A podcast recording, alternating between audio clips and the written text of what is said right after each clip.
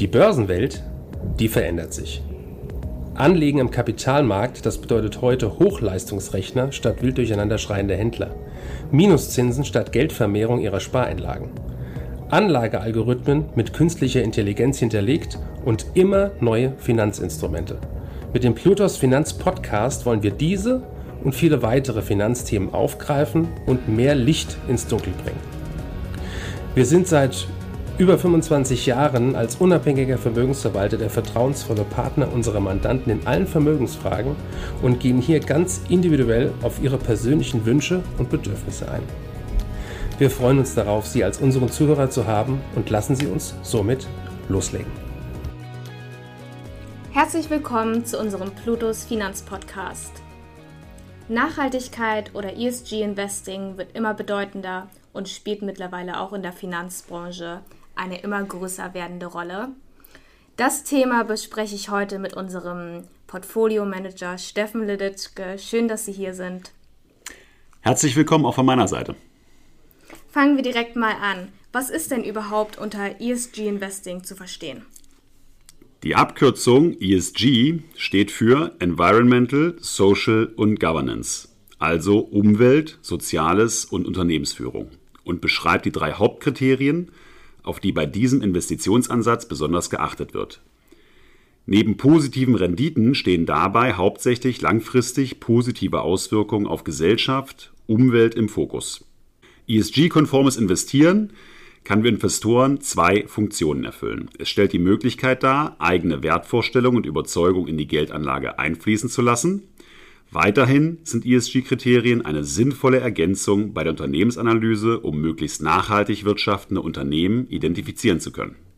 Durch die Klimakrise und das wachsende Bewusstsein der Anleger in Bezug auf ihr ökologisches Handeln steigt die Nachfrage nach nachhaltigen Investitionsmöglichkeiten rapide an.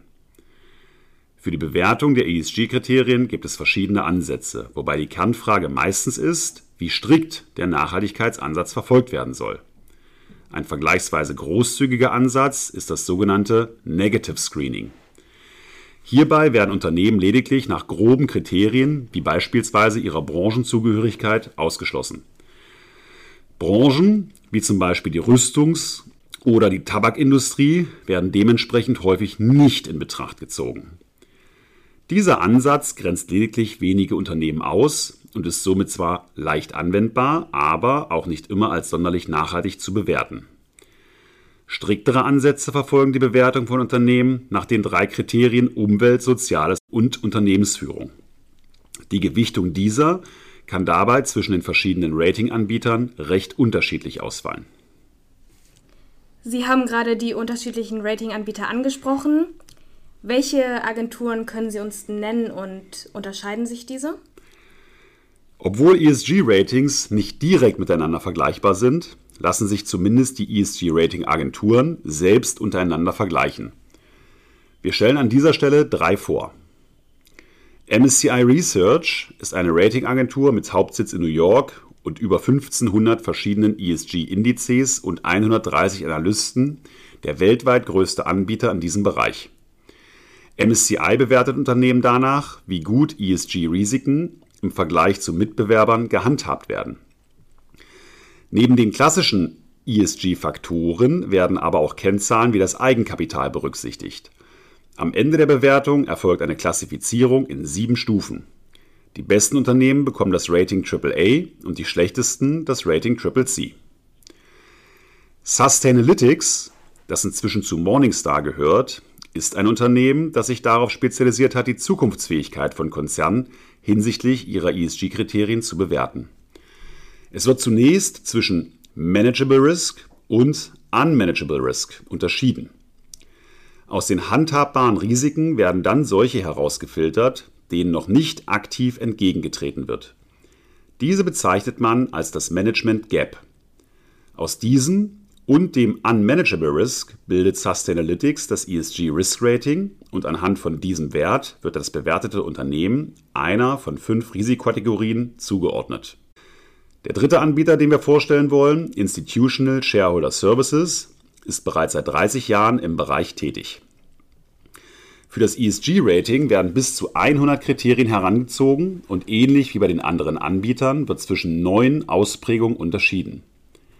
Auffällig ist hier jedoch, dass bisher keines der bewerteten Unternehmen eine Klassifizierung innerhalb der drei Top-Kategorien erreichen konnte, was auf eine strengere Bewertung hindeutet.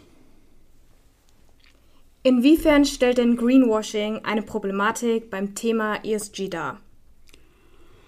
Wie die Unterschiede zwischen den einzelnen Anbietern bereits zeigen, gibt es noch keine klaren Vorgaben für die Bewertung seitens der Regulatoren. Das führt dazu, dass Unternehmen oft den Anbieter auswählen, welcher für sie die beste Bewertung abgibt. Ein weiteres Problem ist das sogenannte Greenwashing bei vielen Investments. Immer mehr Fonds tragen beispielsweise das Label ESG. Mit Blick auf die gehaltenen Titel lässt sich jedoch feststellen, dass diese sich nur selten von denen der konventionellen Fonds unterscheiden. Noch im Juni 2022 sah sich die deutsche Banktochter DWS mit dem Vorwurf des Greenwashings konfrontiert. Laut Aussagen der Frankfurter Staatsanwaltschaft fanden sich hinreichende Hinweise darauf, dass entgegen den Angaben in den Verkaufsprospekten der DWS-Fonds die ESG-Kriterien nur bei einem kleinen Teil der Investments eine Rolle spielen. Schwachstellen bei der Bewertung nach ESG-Kriterien tun sich bei dem sogenannten Best-in-Class-Ansatz auf. Denn Best-in-Class erhält bei dieser Vorgehensweise das Unternehmen, welches den besten ESG-Score innerhalb einer bestimmten Branche erreicht. Sind jedoch alle Unternehmen dieser Branche nicht sonderlich auf das Einhalten von ESG-Kriterien fokussiert, ist dieser Titel mehr Schein als Sein. Vielen Dank für diese Einschätzung. Wie lautet denn nun Ihre Schlussfolgerung? Anleger, die sicherstellen wollen, dass ihr Geld ausschließlich in nachhaltige Investitionen fließt, sollten bei der Auswahl entsprechender Finanzprodukte sehr genau hinschauen.